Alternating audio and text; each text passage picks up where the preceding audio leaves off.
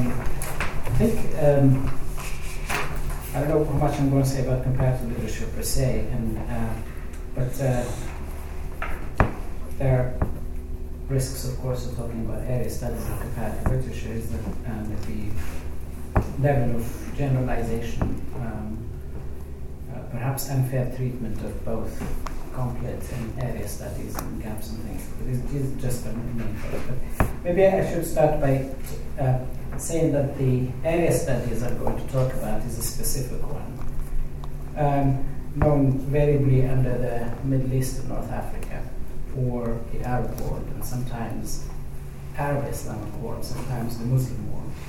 Um, so it's that's it's a, as you can see, it's a space focus, but not not exclusively. It's not it's not self-defined, and this is extremely important. In other words, it's defined by how far it is from us, and you will see how that's important for the study of literature, how far, how, how close to the Middle East, Far East, and so on. Um, at present, it's, I think, is dominated by a polit- political identification. In other words, this is identified largely with politics, and that politics, particularly the politics of conflict, unrest, and, and power structure, so. And these are important too. In the past, it, strangely, it's uh, when it's looked at the past, is usually um, linked to rather two dominant things: archaeology and religion.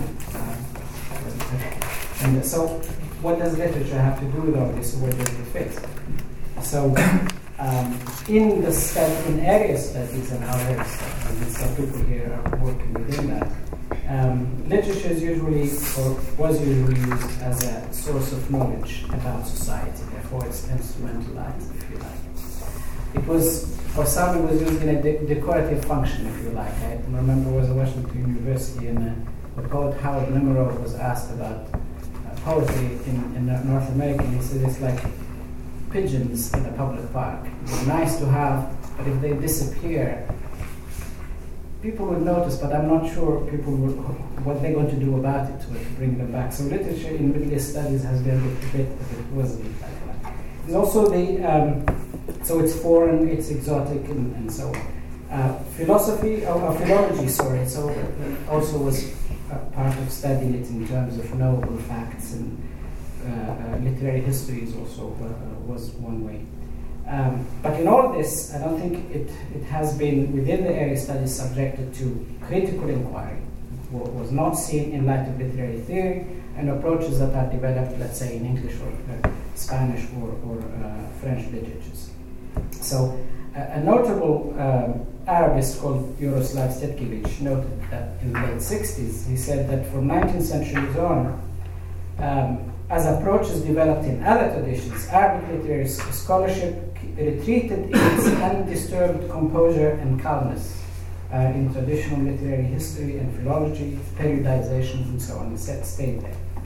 Now, that picture, he notes in, uh, uh in uh, 2003 that um, that picture didn't change, or if it changed, changed for the worse, because there were, for him, uh, collapses and changes that took place in the Arab world, but that's, I think, is part of the story. I think that the area studies, because of that politicization, because of what I mentioned earlier, if you add to it the two Gulf Wars, you add to it the 1911 its aftermath, you add to it the continuing Israeli-Palestinian conflict, and so on, the Arabic humanities in general area studies really have been in a precarious position, marginalized, if you like. So currently, for example, it's still it's probably uh, in some parts uh, either uh, the area studies is dominated by study, let's say, what I call uh, critically terrorology. You study things in relationship to how much they can tell us about terror and terrorism. Uh, or um, in terms of ethnography, or in terms of the translation itself, and we can revisit that, um, is also linked to market uh, and other issues.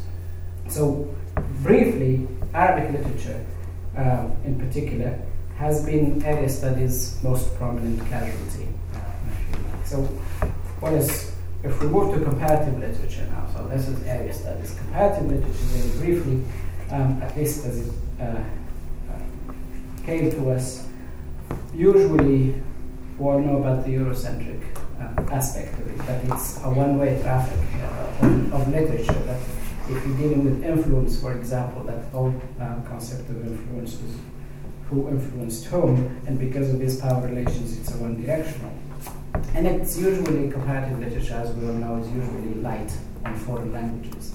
So there is the major first conflict with it, with area studies. So the dilemma for uh, comparative literature, if you like, is how to account for the transnational, transnational, how to account for sameness, what travels, um, what's translatable, and so on. But this is only one problem. Its other problem is how, how to account for difference.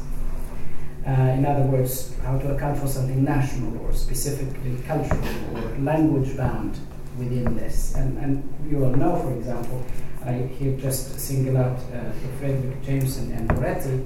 Fredric Jameson wanted to see in what way you can totalize and talk a little bit about the difference of third world literature, which he thinks if we don't account for that, if we don't take it into account, we're not doing proper comparative literature, we're not doing proper world literature.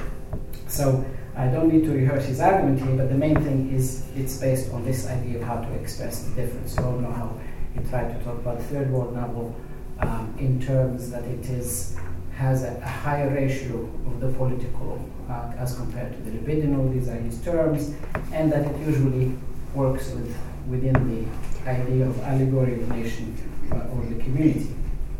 So um, that's, that's uh, on one level.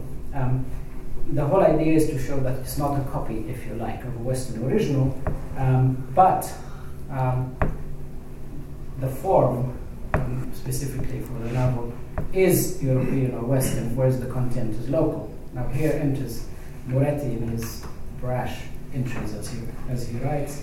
He says, well, yes, uh, we have the local form, uh, we have the, the local content, we have the uh, uh, foreign form, but what about the local form, which is really the business of the study of literature uh, for us? Um, and here, for him, it makes some, some difference. But there is a problem um, when you deal with local form, there's a problem for comparative literature. As we mentioned, you know, it's light on languages and so on. The reason for this is, as we all know, comparative literature tended to shy away from close reading and so on.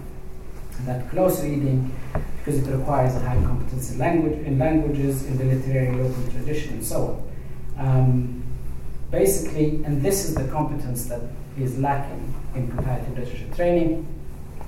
Here is it's the, the competence presumably that is strong in area studies. So what Moretti is proposing is we do what he calls a global division of labor, by which the nitty-gritty, if you like, of the local tradition is supplied by those who specialize in area studies, and then perhaps the transnational look it comes from comparative literature with attention to local form. Now, Moretti, if you read him, is very local form is limited for him, usually the narrative voice and, and, things like that. But the problem, but, but what I understand by local form is not only knowing the languages, but also knowing the critical tradition or, or the poetics from which a particular literature is written. Um, and that, if you add that to the form, then you could begin to, to think um, that local form is usually linked to that uh, poetics. In, in, the case of Arabic literature, for example, critics and theorists have developed ways of approaching their forms throughout history, if you like. Um, so these two, I think, need to be brought in uh, and maybe uh, useful to bring in. Um, it should make that, and this is my main purpose, is that the possibility of having the traffic both ways uh, if you like. So national form or tradition, criticism, poetics can flow into the global world literature, critical context, and so on, specifically through comparative and world literature. And here's where I see the marriage between the two. They can also be useful in, in comparison with other specific national lit- uh, literatures and poetics. Um, have I spoken enough, or should I have a couple more minutes? Uh, you can have a couple more minutes. Yeah. Sure. Um, I just, uh, uh, I mean, I could probably say something about translation and post-colonial studies. Everything is done in bullet points.